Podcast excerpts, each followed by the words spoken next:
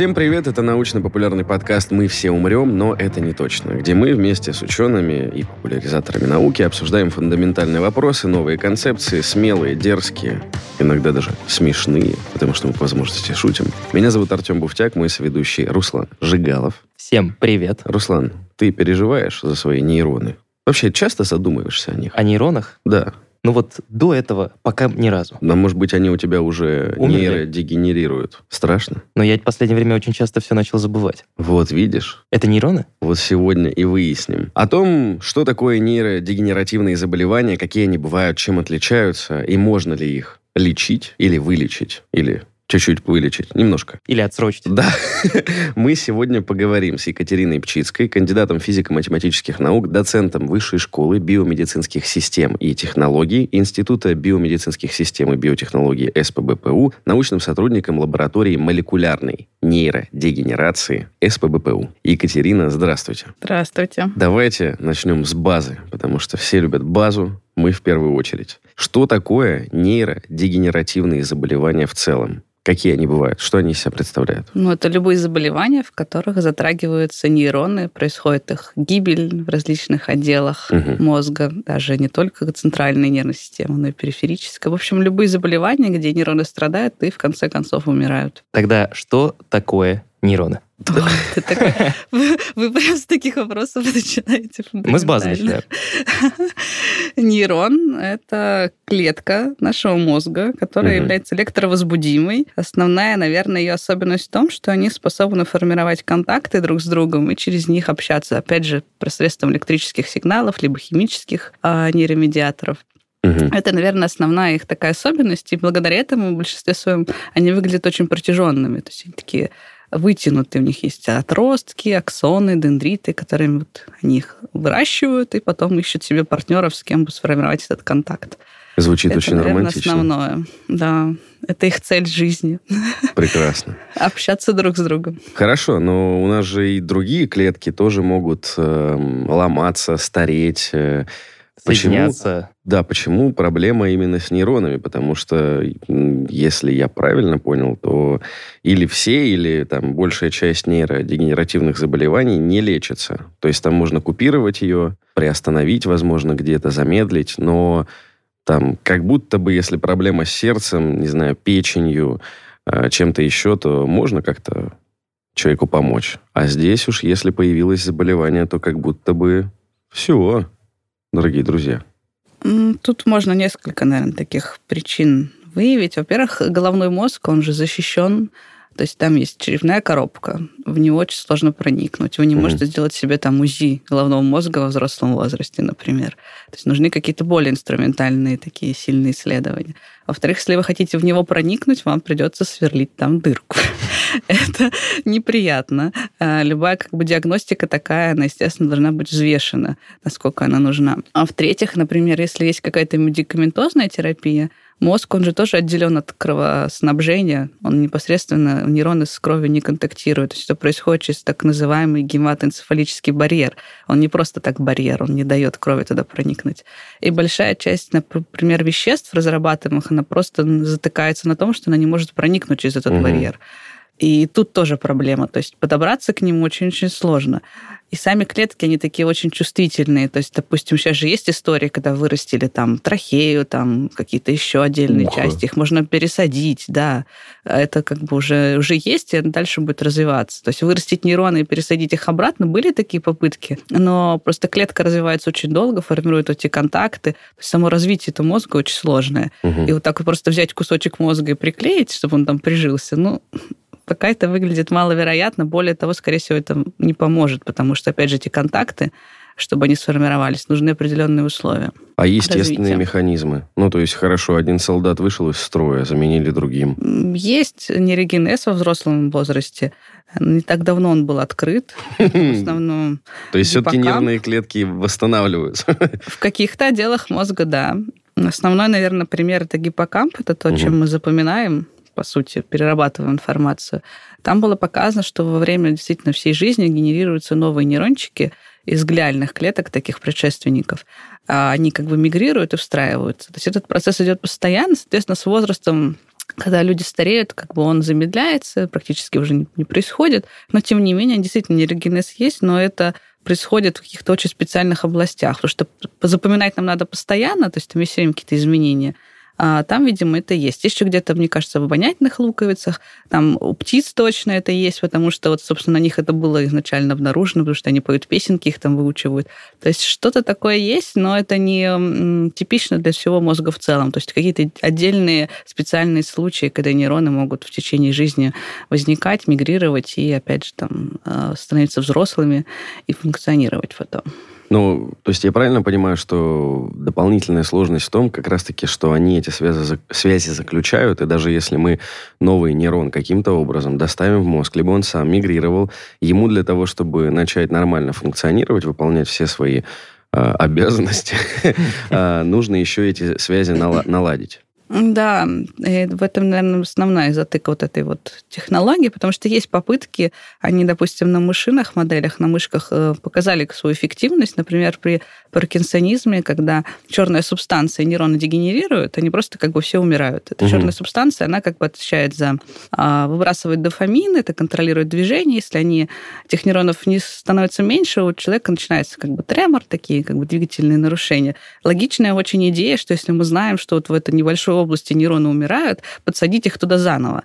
А, допустим, на грызунах это вроде как сработало, но насколько это сработает реально на человеке, а, опять же, вот большой вопрос именно в том, смогут ли они сформировать вот эти связи, они же достаточно далеко, эти проекции идут в кору головного мозга, то есть смогут ли они туда вот эти связи нужные сформировать угу. уже во взрослом возрасте. Идея хорошая, пока как бы сложно сказать, насколько она приживется, но я думаю, что это будет здорово. Ну и второй вопрос – это, опять же, отторжение каких-либо трансплантантов. Это тоже большой вопрос, опять же, в мозге. Ну и в-третьих, нужно сделать большую дырку. То есть пока не было опытов, чтобы человеку во взрослом возрасте с болезнью Паркинсона подсаживали новые нейрончики? Я боюсь, наверное, соврать. Я думаю, что, скорее всего, сейчас, возможно, идут такие какие-то исследования единичные. Я знаю только, что на грызунах это было сделано. То есть э, первые попытки были. Дальше, скорее всего, это перейдет на испытания в людях. Возможно, они сейчас идут, но точно прям сказать не могу, не смотрел эту информацию в последнее время. Ну, Но любом... если получится, угу. мы об этом узнаем. В, в любом случае, испытание на людях это там такая уже финальная стадия, Руслан, да, что ну до нее... долго это... Доживем ли мы? Угу. Я читал, что на каком-то этапе развития ну, скажем, медицины, считалось, что ряд нейродегенеративных заболеваний имеет одни и те же там механизмы в своей основе. То есть плюс-минус, если разобраться, как лечить одну, то разберемся, как лечить остальные. Или по-другому сказать у всех у них плюс-минус одинаковый механизм э, влияния на мозг и на нейроны. Но на данный момент мы видим четкое отличие э, там, э, ряда механизмов у этих заболеваний. То есть, условно, там, та же болезнь Альцгеймера, она сильно отличается от той же болезни Паркинсона. Это так? На самом деле много людей пытали, предпринимали вот эти попытки как-то осознать в общем, как это происходит. Есть общие черты. Например, при болезни Альцгеймера там формируются агрегаты бета-амилоида. Там при таупатиях, и тоже при болезни Альцгеймера, тау-белка, допустим, э, альфа-синуклеин, тоже он там формирует эти агрегаты при других нейродегенеративных заболеваниях. То есть есть какие-то общие черты, связанные с агрегацией белков каких-то неправильных. Это вот общее такое. Второе общее, то, что нейроны как бы умирают, но, скорее всего, они умирают в зависимости от конкретной болезни больше всего в какой-то области. Понятно, что на каких-то очень тяжелых стадиях нейроны там уже везде начинают страдать. Но вот каждая болезнь имеет какое-то свое вот место, где она начинается и где нейроны страдают больше всего. Естественно, да, есть попытки э, как-то это все осознать, есть какие-то общие черты, но пока, наверное, нет какого-то ответа более четкого на этот счет, потому что вылечить пока особо ничего не удалось. Вот. Но мы над этим работаем. Екатерина, а скажите, пожалуйста, а у меня такой вопрос возник, а у нейронов есть какая-то специализация, разделение труда такое? То есть одни нейрончики отвечают за одно, другие нейрончики отвечают за другое? Вообще, да, конечно, есть. То есть когда они развиваются, есть нейромедиаторы, которыми они общаются, и, допустим, в одном нейроне не бывает коктейля всех возможных нейромедиаторов, они как бы какие-то несколько используют, обычно это какой-то малый нейромедиатор, либо потом уже какой-то большой пептидный нейромедиатор нейромедиатор, который для особых случаев парадно-выходной, можно так сказать. вот. То есть они, как бы, естественно, делятся, делятся по отделам мозга, делятся по своим функциям, они имеют разную морфологию, то есть строение. Допустим, всем известна клетка Пуркинье, которая такая очень красивая, древовидная, у нее куча-куча отростков. Ее как бы там очень легко отличить, допустим, от клетки коры головного мозга. Там она более такая компактная. А, сдержанная. Сдержанная, да. Изящная. Так, хорошо. То есть можно сделать вывод, что пусть э, заболевания нейродегенеративные отличаются, но нам всегда присутствует этот элемент какой-то проблемы, связанной с белком. Да, похоже, что действительно так. Всегда можно что-то такое найти именно с проблемой с белковыми какими-то молекулами. Чаще всего, да, что-то с агрегацией этих белковых молекул не так. Окей. Такой тогда вопрос. Эти заболевания, они все-таки связаны с процессом старения естественным, человеческим, хотя об этом тоже интересно поговорить. Или mm-hmm. там есть наследственный фактор. Или там есть фактор влияния там, окружающей среды, там, антропогенный какой-нибудь, еще какой-то. То есть, что вообще в целом провоцирует развитие этого заболевания? Потому что я видел, что там есть увеличение риска с возрастом. То есть там 60 лет риск такой-то, 70 еще выше, 80, наверное, будет у всех. Э, если мы говорим про болезнь Альцгеймера. Ну, там плюс-минус, я, естественно, в общих чертах рисую. Но какие все-таки есть факторы риска у этого? Наследственные? Или это просто возраст? Или нет? Или это случайность? Кажется, все, все, что вы перечислили, все является правдой. Потому что они, на самом деле, можно подразделить на наследственные и спорадические, то есть те, которые возникают случайно. А наследственные, на самом деле, да, действительно возраст является риском, но, например, при болезни Хантингтона уже в 35 лет могут начаться проявления в зависимости от тяжести заболевания. А само заболевание связано тем, что у белка очень длинный хвост. То есть у него есть такой хвостик у белка хантингтина из глутамина. Чем он длиннее, тем раньше начинается заболевание. То есть, допустим, до 35 повторов это как бы считается почти нормой, а если у вас там их 100, например, то есть хвост очень длинный, то и заболевание начнется намного раньше. А как проявляется это есть... заболевание Хантингтона? Он тоже там связан с двигательными различными нарушениями. Сейчас уже выяснили, что там все такие когнитивные нарушения тоже присутствуют. Угу. Такое как бы наследственное заболевание, оно известен белок, который за него ответственен, что вот есть генетическая мутация, тут все понятно. Например, есть такие смешанные, как Альцгеймер. То есть есть наследственные формы, и эти мутации, они выяснялись научным сообществом. У них даже есть название. Там лондонская, например, мутация по семье, в которую нашли в Лондоне. Там, шведская, там, то есть основные распространенные, у них даже свои имена есть а их там больше, не знаю, уже, по-моему, 300, то есть их до сих пор открывают. Но такой процент, допустим, 1-2% от всех заболеваний. И обычно наследственные раньше начинаются, то есть уже около угу. 50 лет Альцгеймер наследственный может проявляться. А вторая часть, это 99 оставшихся процентов, это то, что возникает случайно. Но там тоже есть такие интересные моменты, что есть э, факторы риска. То есть там угу. есть э, несколько белков сейчас открыто, да, полипопротеин Е и там ТРЕМ-2, в которых как бы некоторые вариации этих белков, которые стандартно присутствуют в популяции, у вас же у всех немножко не одинаковые могут быть, фактор риска возрастает. То есть это не обязательно, что болезнь разовьется, но фактор риска того, что она разовьется, становится выше. То есть это, знаете, такая как бы не совсем наследственная, можно сказать, не мутация, которая приведет к возникновению, но риск у вас точно будет выше того, что это произойдет. То есть это такой третий вариант. Угу. И четвертый вариант, конечно. То есть если вы бились, не знаю, головой, это всегда приведет к тому, что будут последствия. Либо там алкогольная какая-то зависимость, э, любые еще нарушения. На самом деле вот эти вот удары головой, может быть, знаете, вот этот traumatic brain injury, вот то, чем страдают футболисты американские. То есть там бывает такое, что в 30-35 лет у них уже начинается ну, деменция, потому что они все время, грубо говоря, бьются постоянно головой. Мозга просто кончается ресурс противостоять вот этому давлению извне. И там суть в том, что микроглия, такие вот клетки мозга, которые за иммунную часть отвечают, что у мозга нет кровяного иммунитета, угу. у них свое, они могут заактивироваться. Но она очень злопамятная, эта микроглия, она как бы все помнит.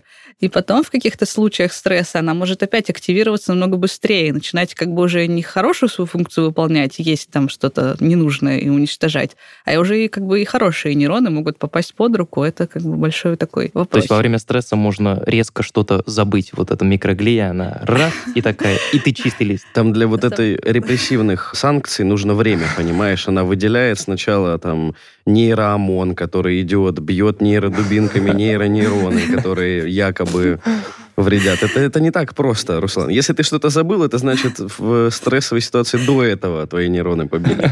Или не так, Екатерина? Ну, можно сказать, что это так. В общем, нужно всем не стрессовать, головой не биться, алкоголь не употреблять, вести себя прилично, тогда вы снизите риски развития любых нейропатологий. Лучшая реклама кто-то, ну вот, вот мы, конечно, так не скажем, но кто-то мог бы тогда сказать, а зачем вообще тогда жить, за что мы их осуждаем. Слушайте, можно вернуться... головой об стену, да? Ну, например, так замечательно. Можно вернуться к предыдущему вашему рассказу про длину хвоста вот этого белка. Что это за белок? Откуда он вообще взялся в голове? Я знаю белок, вот там яички я ем, куриные, молочко. например. Молочко пью, да. Вот бел, ну, мясо, мясо. Курятина, курятина. Это белок. Откуда в голове этот белок, как он выглядит, что он там делает? Почему белок? Знаете философский вопрос, что там жизнь это там взаимодействие белковых тел. Ну, кстати. Но практически все, что у нас там происходит в организме, то есть у вас есть в ядре ДНК, из нее получается РНК, с РНК получается белок. Белки это, не знаю, в принципе, основная такая действующая единица. Из них формируются ионные каналы, какие-то рецепторы, ферменты. В общем, все это белковые молекулы. Эти конкретные белки, в которых есть мутации при нейродегенерации, они какие-то свои функции выполняют. На самом деле, вот этот хантингтин, его функция до сих пор не до конца ясна. Зачем он вообще нужен? что он там делает. Есть догадки, есть предположения, вроде как а бы нащупали, догадки, но прям точно сказать как бы нельзя. Слушайте, я ну, сейчас так сходу не схожу, но что-то с регуляцией точно какого-то там клеточного э, метаболизма внутри нейронов не смогу ответить прям так. То же самое с бета-амилоидом на самом деле то, что в Альцгеймере. Есть идеи, что он там может делать, но прям вот точно сказать до сих mm-hmm. пор, наверное, сложно. В этом тоже сложность э, лечения, потому что не до конца понятно, что Но в целом как бы видно, что если организму что-то не нужно, то, скорее всего, эволюционным механизмом это будет убрано. И раз он там есть, то, судя по всему, угу. он все-таки зачем-то нужен. Просто интересно как бы было Понятно, да, это основной строительный материал, судя по всему, для нас белок в целом, но угу. он, получается, конкретно этот же кем-то синтезируется, там, как он попадает в мозг-то? Вот, ну, то есть, окей, у нас там есть белок. Он мутировал, у него очень длинный хвост, из-за этого появляется вот эта болезнь, но кто этот белок производит, например, делает в нашем мозге? Нейрон сам то есть как бы нейроны тут ничем не отличаются от других клеток. У них тоже есть ядро, в нем тоже есть ДНК, в нем тоже есть механизмы синтеза белков. То есть это стандартные, как сказать, вещи, которые происходят в любых клетках. То есть для каких-то задач нейрон сам производит вот этот вид белка, но, к сожалению, в силу мутации этот белок очень удлинен. И это да. приводит к каким-то нарушениям. Угу. Да. То есть он сам себе вредит в какой-то степени, получается? Ну, сбой происходит. То есть... Ну, у него просто изначально матрица, с которой он как бы это синтезирует, вот угу. ДНК, она уже как бы вот с этой мутацией, он не может сделать его короче. Он работает четко по заданному, как сказать, шаблону.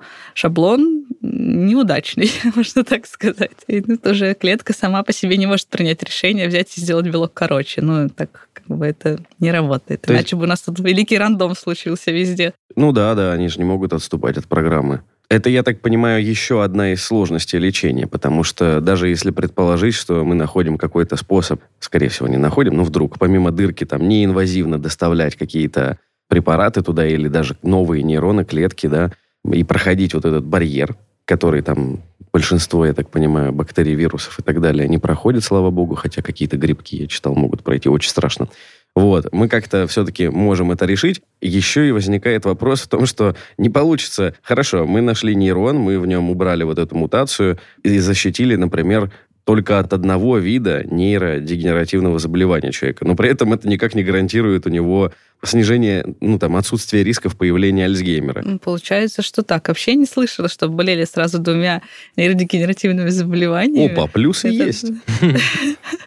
Возможно, где-то такое есть, но, возможно, под конец уже сложно там разобрать, где что происходит. Не, ну а, а вот. почему? Если нейрон уже как бы, ну, нежели богато, нефиг начинать. Один белок плохо у меня синтезируется. Может быть, тогда уже и все? поехали.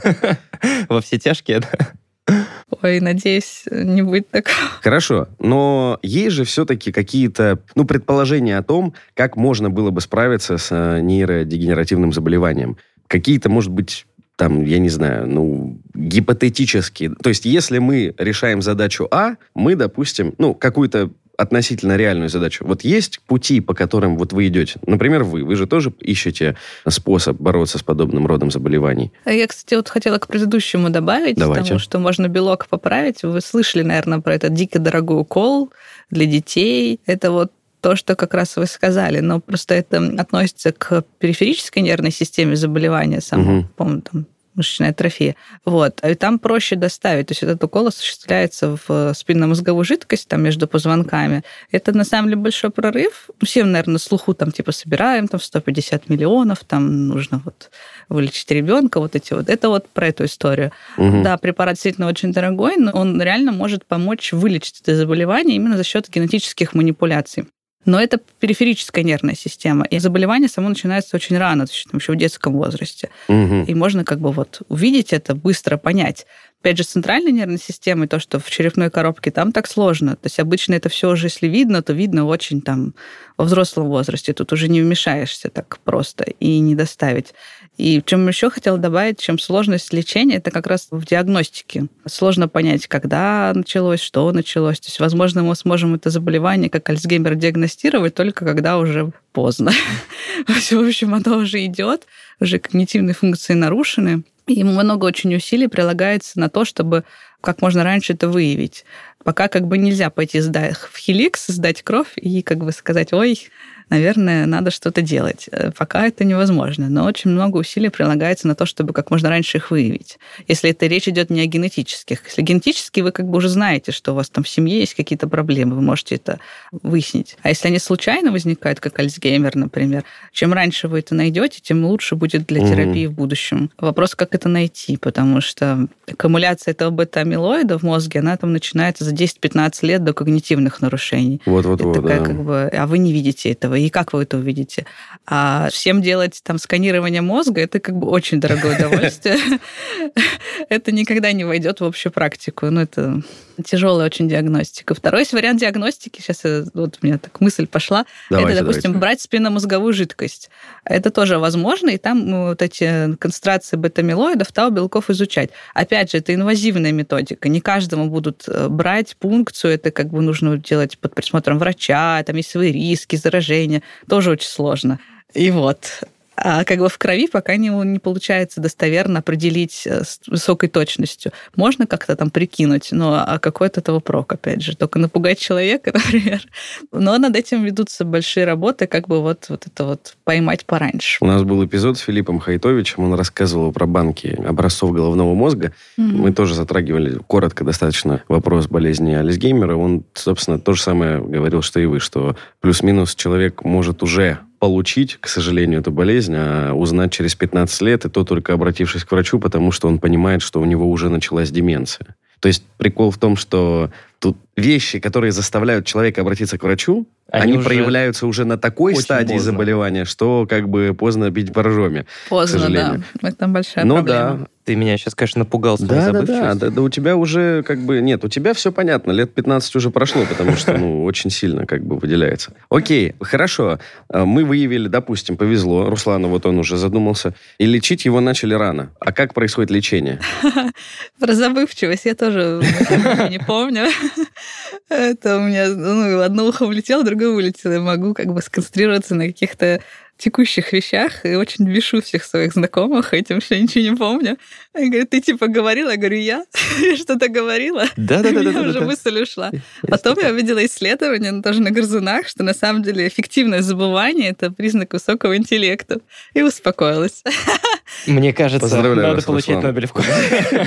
Да. Тебе? И чем эффективнее вы забываете, тем на самом деле вы более психологически здоровы. То есть, чтобы хорошо, сказать, поспать и хорошо забыть все плохое, это тоже То есть я теперь могу выпендриваться перед друзьями, что у меня не ранняя деменция, а у меня просто высокий интеллект. Да. У тебя ранняя деменция в силу высокого интеллекта. Хорошо. Так что можете тоже пользоваться этой информацией. Спасибо большое, Екатерина. Я всех так уверяю. Екатерина, вы э, работаете в лаборатории, которой в этом декабре исполняется 10 лет. Можете рассказать про саму лабораторию? Может быть, про какие-то знаковые исследования за и 10 лет, и за э, ваш опыт работы в ней? И вообще интересно узнать, что вы там делаете, потому что у нас часто приходят ученые, которые занимаются теорией, Вот. А интересно всегда еще и поспрашивать людей, Практика. которые делают что-то руками. Вот. Это отдельное удовольствие. Я прихожу, Так. одеваю халат и иду мешать цветную воду в колбах. То есть в мозгу вы не ковыряете, да? Мышином. Ковыряюсь, конечно. Я шучу. Да, у нас большой, на самом деле, такой блок э, всяких различных исследований. То есть мы действительно вот как в фильмах ходим в халатиках, у нас там пипеточки, там вот эти перчаточки, куча колбочек. Меня, на самом очень дико бесит, когда там в всяких крутых фильмах ученые ходят в такой идеально стильной чистоте, заглянули в какой-то световой микроскоп, увидели там вращающийся ДНК, меня прям вообще злость берет. Думаю, блин, вот мне вот так, ты там потеешь два года, чтобы что-то выяснить в этом, а тут вот все, пожалуйста. Поэтому, да, у нас прям такая действительно вот основная... Вот единственный фильм, наверное, я про него там писала обзор, где хорошо было снято, это блин, я забыла, как называется. Там прям была реальная лаборатория снята со всем срачем, простите, который в ней происходит, со всей кучей банок там каких-то, еще чего-то. То есть там было прям все натурально. А знаете, почему вы забыли? В силу высокого интеллекта. Эффективное я тоже забывание. Так думаю. Я картинку помню э, постера фильма, а сам название уже все, это уже не важно для меня. Ну, на самом деле, бумажной работы тоже много. То есть это такая, наверное, романтика, когда я, там кто-то узнает из новых знакомых, что я там ученый, все такие, вау, ты там, наверное, сидишь, что-то там такое делаешь. Бумажной работы тоже много. То есть мы пишем гранты, пишем статьи, Мгм. пишем отчеты. И я, на самом деле, много очень на это время трачу, потому что это такой, как бы, ну, процесс обработки там информации, каких-то статей. То есть у нас есть какой-то офисный блок небольшой, где мы сидим, и большое такое пространное помещение, где у нас вся там экспериментальная работа А осуществляется. какая экспериментальная работа? А, Ну, мы работаем больше всего, наверное, на мышах, на грызунах с э, моделями заболеваний. Э, на Как? Вы их заражаете специально? А они уже с генетическими мутациями, то есть они сами по себе уже Они обречены на деменцию. обречены, да. А они могут вырваться и начать разносить заразу? Что, размножаться с обычными Нет. мышами? Нет, ну, Заражая их деменцией? мыши, мыши апокалипсис. Ну да. А потом выходят мыши такие по улице, которые не помнят, куда им надо. так, Нет, так. такого не- мы все за всем следим, такого, не, конечно, не будет. А сами мыши, да, у них э, генетически есть мутации, которые связаны с дегенеративными заболеваниями. Получается, есть как бы контрольная группа, которая здорова, есть как бы Мгм. больные. Мы больше всего с ними работаем и с клетками. То есть мы выделяем Отдельными нейроны прямо? Ага, отдельными, о, да. Так, так, То так. есть можно работать на целом мозге, можно сделать из этого мозга срез, который будет жить какое-то время и поддерживать его в живом состоянии, уже его оценивать, как он функционирует. Можно выделить клетки, отдельные нейроны, вырастить их в специальных условиях в инкубаторе, и уже с ними какие-то манипуляции совершать, смотреть, там, в общем, все что угодно можно с ними делать. А что, Это и- такие, наверное, три что вы с ними делаете? Ну, то есть, окей, у вас Смотрим есть на них мыши, И которые... радуемся. Ну, ну, то есть, окей, вот вы заглянули в мозг прямо так вот, заглянули в него, и видите, что там нейроны себя ведут не очень хорошо. И, ну, то есть, вы же, И? вы же и так в целом знаете, как это работает. Окей, там что-то с белком случилось. Мы хотим Так. сделать получше. Вот. Э, Например, как это можно сделать? А, У вас есть какая-то гипотеза, например, что белок А влияет на белок Б, Мгм. или они взаимодействуют в каком-то месте, вы начинаете думать, как вы можете это доказать. Планируете план экспериментов. Дальше пытаетесь их выполнить. На самом деле там мы работаем из, там, из ДНК, из белками, то есть очень много различных методов. Чем больше методами вы владеете, тем как бы лучше. Если вы не, у вас нет метода, который вам нужен, можно найти коллаборацию, кто умеет. В этом тоже Мгм. важно очень уметь это делать. Дальше мы можем выяснить какой-то механизм. Например, что вот, вот этот белок, если мы его сделаем побольше, то, допустим, нейрогенерация становится по каким-то нашим признакам, по которым мы оцениваем, уже хорошо. Можно дальше подумать, что еще можно сделать. И это вот такой поиск, он как бы вот идет постоянно. Во-первых, фундаментально изучить, что поломалось. Да, мы знаем, что этим белком что-то плохо, а что дальше происходит, как бы не так, чтобы прям очень ясно.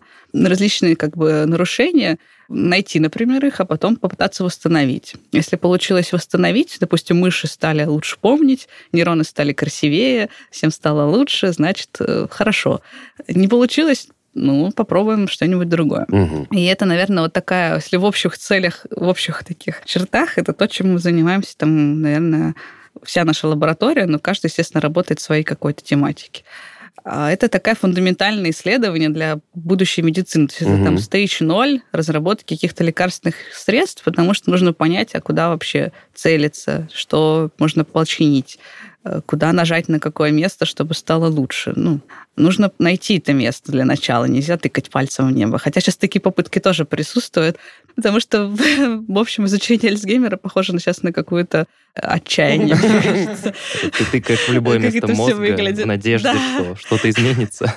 Ну, там сейчас идут какие-то клинические испытания, давайте там смешаем кетамин с чем-нибудь еще и посмотрим. То есть, когда эти, то есть там просто как бы уже берут сразу несколько веществ, которые уже есть в клинической практике, пытаются их комбинации какие-то сделать и там дать пациенту посмотреть, что будет. То есть это уже, знаете, ну, как бы практически, ну, не пальцем в небо, но, в общем, это так и выглядит, что давайте уж хоть как-нибудь попробуем что-нибудь придумать, вдруг получится.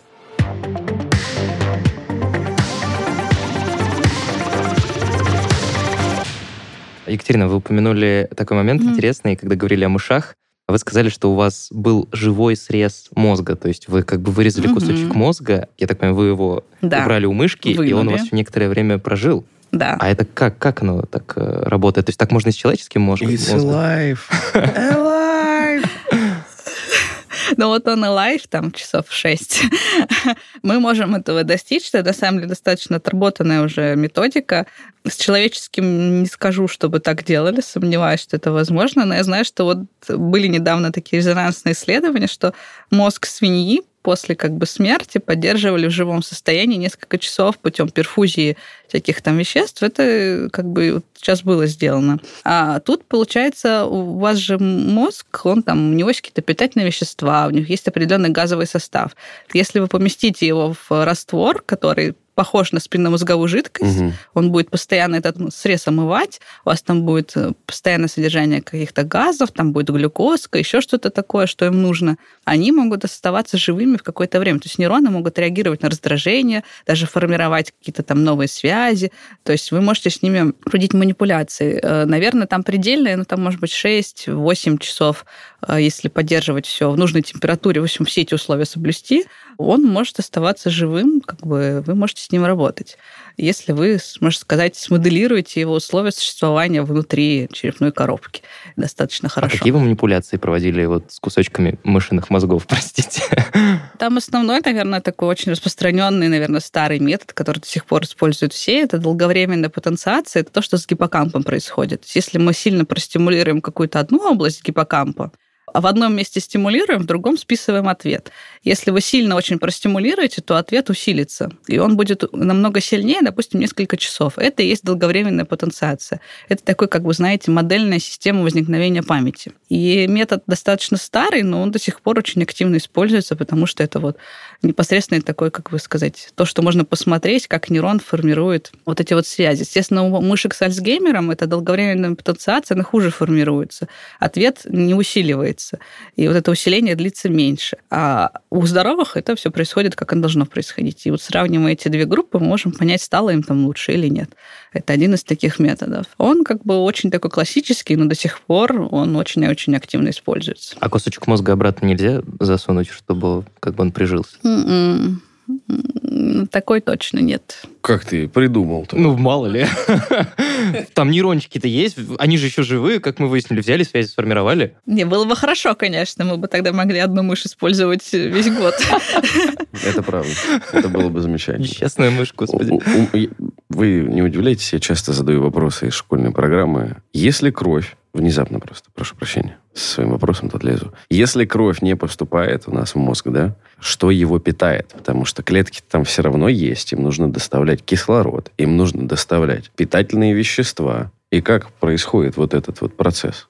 Так вот, это, собственно, у вас стресс, он лежит вот в этой Не-не, вообще в голове. Вот у меня пока в черепе а, еще находится мозг, к счастью. Ну, по крайней мере, а, на, я этот момент. про это. Там есть, э, допустим, клетки такие глиальные, как астроциты. Они такими своими лапками присасываются к сосудам.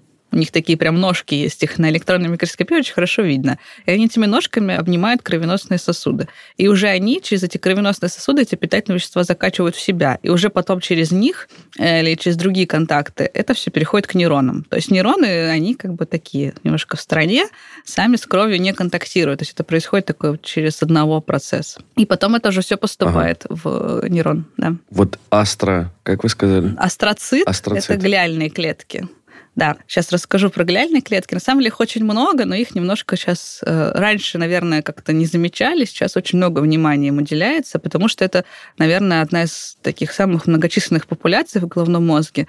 Это как бы поддерживающие клетки, они не могут общаться друг с другом при помощи там, химических сигналов, иначе бы они были похожи на нейроны, но они тоже друг с другом контактируют, они эти нейроны поддерживают, э, участвуют там, в формировании синапсов, гомеостаза, в общем, организуют, в общем, все, что вокруг нейронов происходит. Угу. Их несколько типов. Первый мы с вами уже обсудили, это микроглия, это та, которая э, является таким аналогом иммунитета. А астроциты, они как раз больше поддерживают баланс ионов, э, питательных веществ, вот с этим вот связаны. Допустим, нейромедиаторы убирают из синаптической щели, когда они отработались, они даже в этом участвуют. И вот они как раз больше с кровью взаимодействуют, и уже через них это питание нейронов происходит. А они этот барьер проходят гематоэнцефалический? Как ну, он сказать? как раз через них и формируется, можно так сказать. Mm-hmm. То есть у вас идет сосуд, идет астроцит, и уже астроцит потом подходит к нейрону. Можно сказать, что этот барьер, это вот он и есть. Угу. То, что нейрон не связан с кровью напрямую. Все, теперь понял. И поэтому, когда происходит, допустим, инсульт, Почему это плохо? Потому что нейроны очень чувствительны к концентрациям ионов, к кальцию. Угу. Когда кровь попадает в мозг, нейроны сразу умирают. Все. Ну, как бы вот это вот процесс, когда вот происходят какие-то инсульты, очень-очень такой вредный. Более того, это может несколько часов подряд длиться даже. Их смерть нейронов там не в момент, а позже. Поэтому много усилий сейчас предлагают на то, чтобы это купировать побыстрее и как бы большую часть сохранить. То есть они как бы с кровью вообще не дружат совершенно. И, не дай бог она попадет, все, как бы нейрон сразу умрет. Такой вопрос. Я надеюсь, что угу. вы поддержите мою фантазию. Скажете, почему это так не работает. У нас недавно выходил эпизод с Михаилом Никитиным, где мы говорили про атовизмы э, рудименты и зацепили достаточно широко генную инженерию. Он рассказывал, что есть метод терапии, когда используют вирусоподобные ладно, мне можно, я не ученый, штуки, которые, например, mm-hmm. могут э, доставить в клетку конкретную необходимую мутацию, заменить ее, либо исправить. То есть как бы вирус же он может встраиваться mm-hmm. в ДНК, точнее, вносить изменения в геном. Mm-hmm. И получается, что таким образом человека лечат. То есть его условно заражают необходимым изменением в гене. Так вот, вопрос. Если у нас астроцит, он общается все-таки с сосудами, где есть кровь, угу. можно ли заразить астроцит такой вирусоподобной конструкции, которая в нейроне как раз-таки исправит вот эту генетическую ошибку синтеза белка неправильного. То есть использовать вот этот вирус для доставки необходимой мутации. Раз мы шприцом не можем это сделать, пока переселить нужные нейроны уже с необходимой мутацией тоже не можем. Вот такой переход, как бы, он, ну, я слышала про такие исследования, что ребята тоже решили, а что мы паримся, давайте просто в кровь там вгоним и посмотрим. В целом, да, известно, что вирусы могут там проникать, заражать. У нас же там есть, например, там энцефалит, какие-то еще вещи такие, ну, не самые угу. приятные. Но проблема в том, что неизвестно, в какую область мозга это попадет. То есть тут вопрос А-а-а. цели. То есть и вот опять же вся там терапия, например, какими-то частичками, вирусами, вот э, проблема доставки лекарств таргетная, угу. она сейчас очень так активно развивается. Тут то же самое. А как попасть в нужный нейрон? Если вы везде начнете там заражать, этих клеток слишком много, вы как бы, вам сколько там вирусов понадобится. Э, во-вторых, э, непонятно, куда это все попадет. Угу. Вот. Но опять же, там вопрос вот с этим дорогим уколом, это, ну, похоже на то, что вы сказали. То есть тоже как бы... Но тут проще его доставить. А движение астроцитов нельзя отследить? Туда-сюда? Да ты... Ну, а что нет? Сколько их? Почему? Ну, можно попробовать. То есть, например, когда у вас есть... Э, мы видим срез мозга, где есть амилоидная бляшка, которая как бы связана с Альцгеймером. Вокруг нее было показано, ну, можно покрасить их, есть вот. маркеры, которых видно, что вокруг них очень много микроглий, например, вот этих глиальных клеток, микроглиальных, которые пожирают все ненужное. Они прямо вокруг этих бляшек, ну, естественно, собираются в кучки, потому что это их основная там задача. Ну, мы видим кучки и на МРТ, я так понимаю. Ну, наверное, астроцитов кучки не мы видим, но такие места глиоза, как он называется, угу. вообще ну, у здоровых тоже есть. А, то есть места, где нейроны заместились глиальной тканью. Возможно, была какая-то там травма mm-hmm. в детстве или еще что-то. То есть они даже у здоровых людей есть, как бы обычно не влияют ни на что. Но в целом можно такое увидеть. То есть вот эти местечки, где нейронов нет, но есть как бы глиальная ткань. Ну, что-то там произошло, но чаще всего это не вызывает каких-то больших изменений у здоровых mm-hmm. людей. Но если там прям очень много, то да, конечно, это может к чему-то привести не очень хорошему. Екатерина, такой вопрос, самый животрепещущий из всех животрепещущих уже обсужденных сегодня. Что такое нейроморфные сети и зачем вычислять функционал плотности? Как ты внезапно ворвался Добрый вечер. Вопросом. Часть слушателей дождалась, наконец-то, когда началось мясо. Базу мы дали, теперь гранит подтвержден. Вы прям коварный тип, конечно, вообще. А нейроморфные вот всякие сети, очень такая, ну, тоже логичная идея, что на самом деле всякие нейронные сети, которые мы называем нейронными, mm-hmm. не очень-то похожи на нейроны, они общаются друг с другом. Да, там есть какие-то блоки, которые связаны, но не очень-то похожи. То есть все, что мы обсудили до этого, это не совсем то, что не, есть на самом деле? Название нейронных сетей, а, оно несправедливое, так как не там, оно не нейронное, да. Не нейронное, да возникли, естественно, логичные идеи, что у нас есть, допустим, какой-то предел вычислительный. Это в целом такая история, что мы все там на бинарной какой-то работаем электронике, она как бы имеет свои какие-то пределы вообще вычисления. А если это как-то нелинейно все это сделать, то, скорее всего, будет лучше. Можно посмотреть на мозг, как он работает, как нейроны общаются друг с другом, попробовать каким-то образом это перенести на нейронные сети. Есть разные варианты подходов. Допустим, нейроны генерируют потенциал действия, такие как бы спайки, то есть они общаются. И можно вот эти спайки как-то закодировать в эту нейронную сетку, которую мы имеем в виду, вот программную, и посмотреть, что будет. Бывает, какие-то именно саму электронику делают похожую больше там на какие-то нейроподобные вычисления. Mm-hmm идут вот эти вот попытки как-то преодолеть вот этот вот барьерчик, который мы уперлись, таким образом, что перенести знания, как работают нейроны в текущую деятельность, там вот именно по программированию нейронных сетей, если я правильно как бы понятно объясняю. Понятно. Ну, в общем, подсмотреть у природы и угу. перенести это туда. Вот. Про функционал плотности, на самом деле, я... Это то, что проект мы выполняли по конкурсу Blue Sky. Это такая очень интересная новая тема финансирования науки высокорисковой. А риск там в чем? плотности. Риск в том, что там основная идея, что вы подаете такие проекты, в которых вы не очень-то уверены, что они получатся. Это вот, знаете, собрались на кухне, давайте, вот, давайте, вот что-то такое. Это основная идея, чтобы выйти немножко из зоны комфорта такого типичного грантового угу. финансирования, когда вы подаете что-то очень такое... Ну, понятное. Достаточно понятное. А тут можно как бы, а, давайте что-нибудь эткое, вдруг получится. Так. Вот эти функционалы плотности это то, что связано с э, такой вычислительной химией, то есть можно через эти функционалы вычислить там молекулу, как она себя ведет, то есть это такая как бы вот модель модельная да химия. Его можно вычислять разными способами.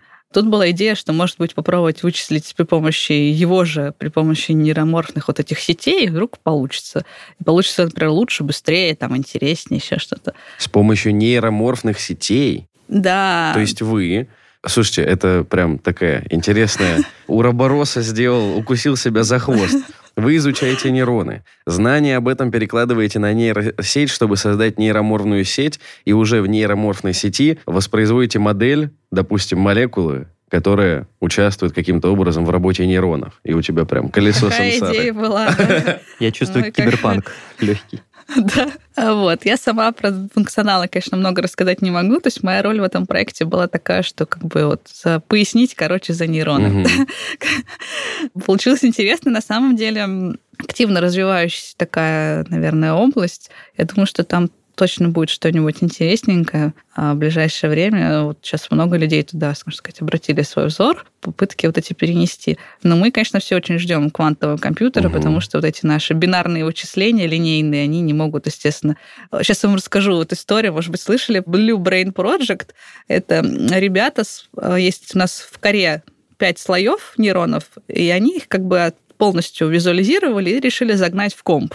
И, в общем-то, чтобы им смоделировать вот эти взаимодействия угу. этих пяти нейронов, им понадобился ангар огромный с кучей вычислительной как бы техники, процессоров, чтобы просто смоделировать действия там пяти небольших нейрончиков друг с другом. Реально пяти. Не комплексов вот этих вот огромных содружеств нейронов, а вот ровно пяти Нет, клеток? Нет, небольшой. Они взяли маленький кусочек мозга, очень-очень маленький, полностью его проимиджили, нашли там клетки, так видели, где они связаны друг с другом. То есть там очень такой высокоточный был анализ. Угу. Разрешение, и короче, пытались, шикарное. Да, и пытались это все как бы перенести в вычислительную машину.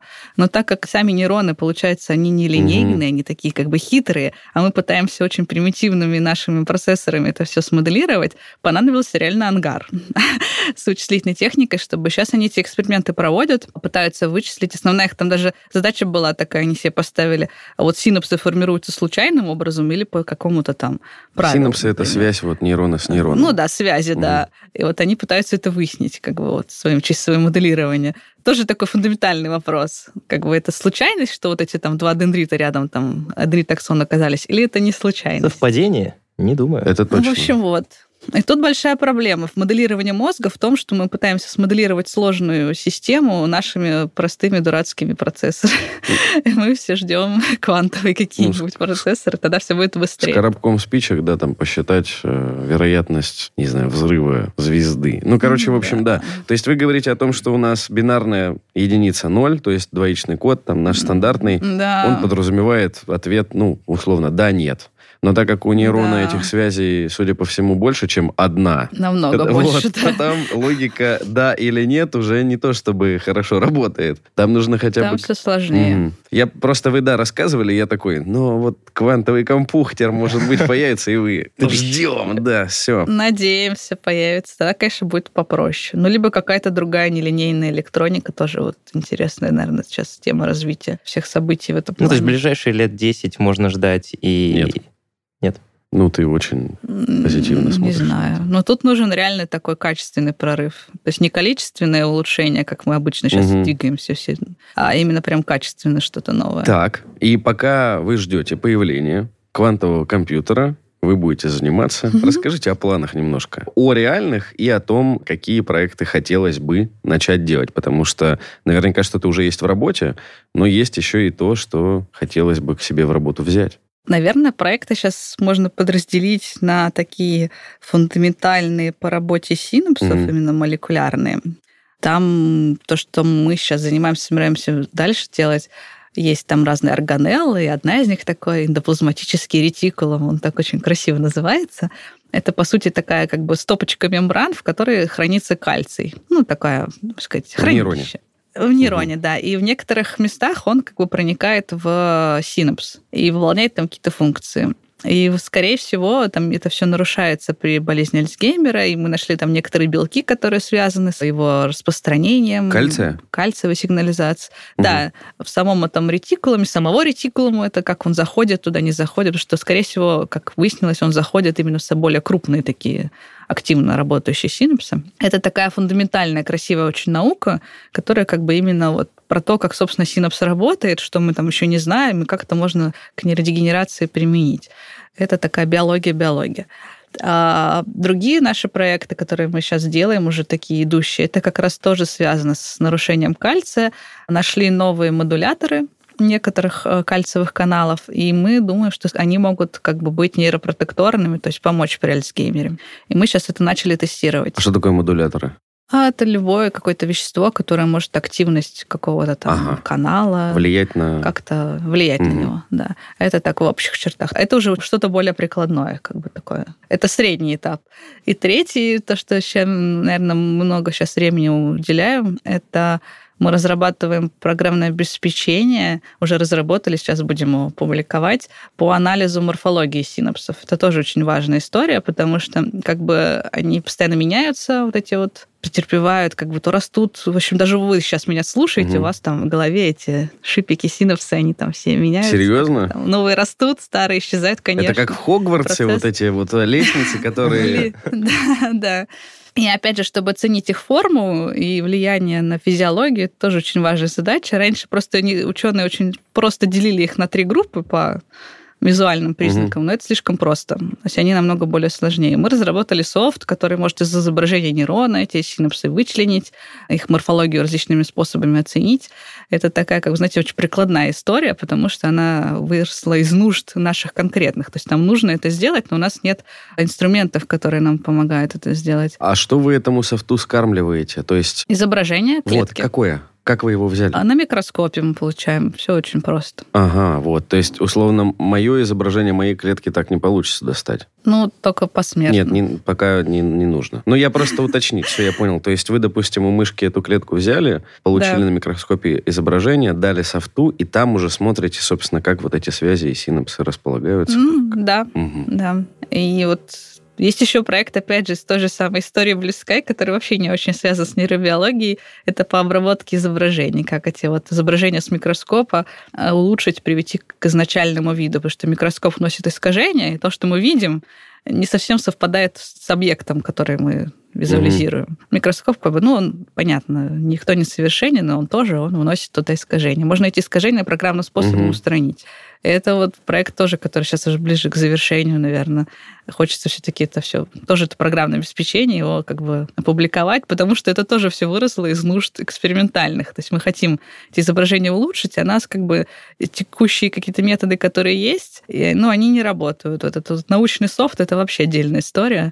Там, либо что-то очень как бы бесплатное, то, что ребята сделали для себя, это работает только для них в основном. То есть оно никак не адаптировано. Либо это какие-то очень дорогие истории компаний, там 20 30 там, тысяч евро, потому что мало очень рынка. Им нужно все это содержать, и как бы это тоже не вопрос покупки какой-то отдельной группы научной, даже это вопрос покупки университета. Екатерина, а подскажите, вот вы сказали, что изображение, получаемое с микроскопа, оно немного искаженное, оно не то. То есть, получается, ваш софт, который вы разработали для того, чтобы увидеть э, эти синапсы, он, получается, тоже есть, mm-hmm. у него какая-то ощутимая доля погрешности, когда он, собственно, в работе. Да, то есть мы вот эти изображения получаем, мы, конечно, собираем получаем их максимально возможным разрешением, но это как любой метод, это вносит какие-то свои искажения. Да, мы видим то, что мы видим, поэтому вот эта вторая часть с софтом как раз нам была нужна для первой части, чтобы эти изображения улучшить. То есть это все вышло как бы из текущих каких-то практических нужд. То есть знаете, как бизнес начинается я там, не знаю, хочу туфли, не могу найти, которые мне понравились. Опа. Сделаю себе сам. Тут, угу. знаете, что-то такое. Э, тут тоже не могу найти софт, который работал бы, как бы вот, вообще помог бы мне это сделать, но придется, видимо, самим делать что-то поделать. Екатерина, большое спасибо за очередную беседу. Я ссылочку поставлю на предыдущее ваше блистательное появление в наших подкастах. Поздравляю с юбилеем вашей лаборатории. Желаю еще 10 раз по 10 лет. Вот. Э, и ну, уже наши с вами цифровые двойники в интернете запишут э, версию подкаста, когда лаборатория будет отмечать сто лет. А может, доживем. Там же будет нейроморфная сеть. Вот, да, да. Она да. будет работать за нас. На квантовом напишет, компьютере. И напишет за нас весь подкаст. Но в России где-то все еще не с будет газа нейроморфных сетей, Последний да. вопрос, который мы задаем всем гостям. Послушал нас сейчас выпускник школы, да, выпускающийся в этом году, а или, например, бакалавр, который выбирает магистратуру ну, это два тогда вопроса, и хочет, не знаю, заниматься тем же самым, что и вы. Вот эти резать мозги мышей, смотреть в эту клетку, потом еще софт делать, чтобы эта клетка, разобраться, что там происходит. Короче, наука. Наука, причем такая прикладная. Концентрированная. Да-да-да-да-да. Куда ему пойти? То есть какая база должна быть? Какая база у вас? Какую вы советуете приобрести нашим слушателям, если они хотят работать в той же области науки, что и вы? Ну, на самом деле у меня база-то, я закончила бакалавриат по физике, а потом стала нейробиологом. Я, так сказать, этот перебежчик. То есть у меня как бы такое двойственное немножко образование. Это лучшая рекомендация. Куда да, идти? естественно. Я не знаю. Идите в политех, у нас тут хорошо. Нет, если из практических рекомендаций, то есть, наверное, по всяким красивым сайтам, и приемным компаниям сложно оценить, что там вы реально будете делать. Советую просто угу. скачивать учебные планы и смотреть прямо их, что в них реально существует. И искать лаборатории, которые работают, там, допустим, с этой программой магистрской, бакалаврской, посмотреть их, искать, опять же, статьи, чем они заняты. То есть вот прям э, копаться очень-очень глубоко, потому что такую информацию, конечно, там в приемной компании не потому, что хотят ее скрыть, а просто это ну, слишком специализировано, чтобы ее показывать. Но к вам подойдет друг, допустим, или сын друга, дочь подруги, и скажет, Екатерина, хочу к вам лабораторию. Мне какие знания нужны, чтобы вы меня взяли, допустим, там, практикантом-стажером? Подходит иногда, да. Ну, как минимум поступить к нам на бакалавриат. И обычно студентов мы берем, соответственно, из а, бакалавриата нашего факультета. Они уже после второго курса приходят к нам, да. Факультета? биомедицинских систем и биотехнологий. Вот, то есть, судя по всему, фундамент это биология, биохимия, химия, биология, короче. А потом говорят, шлифаните все это подкастом МВУ, и тогда ну, вы конечно. готовы ко всему. Потом говорят, шлифаните это все знанием в области IT, да, чтобы написать да. себе софт. Да. Да. Вот так вот обычно говорят. Что ж, ну хорошо, большое спасибо. Напоминаю, что в гостях у нас была Екатерина Пчицкая, кандидат физико-математических наук, доцент Высшей школы биомедицинских систем и технологий Института биомедицинских систем и биотехнологий СПБПУ. Петра Великого. Санкт-Петербургский, да, политехнический университет Петра Великого. И научный сотрудник лаборатории молекулярной нейродегенерации Петербургского политеха. Лаборатории 10 лет. Давайте все вместе поздравим в комментариях эту лабораторию. Екатерина, большое спасибо. спасибо Надеюсь, большое. не последний раз. И вам огромных успехов. Приходите и рассказывайте нам, пожалуйста, о них. Спасибо. Надеюсь, будет что вам еще интересного рассказать. И большое спасибо за поздравления. Это для нас действительно очень важная дата. Будем отмечать.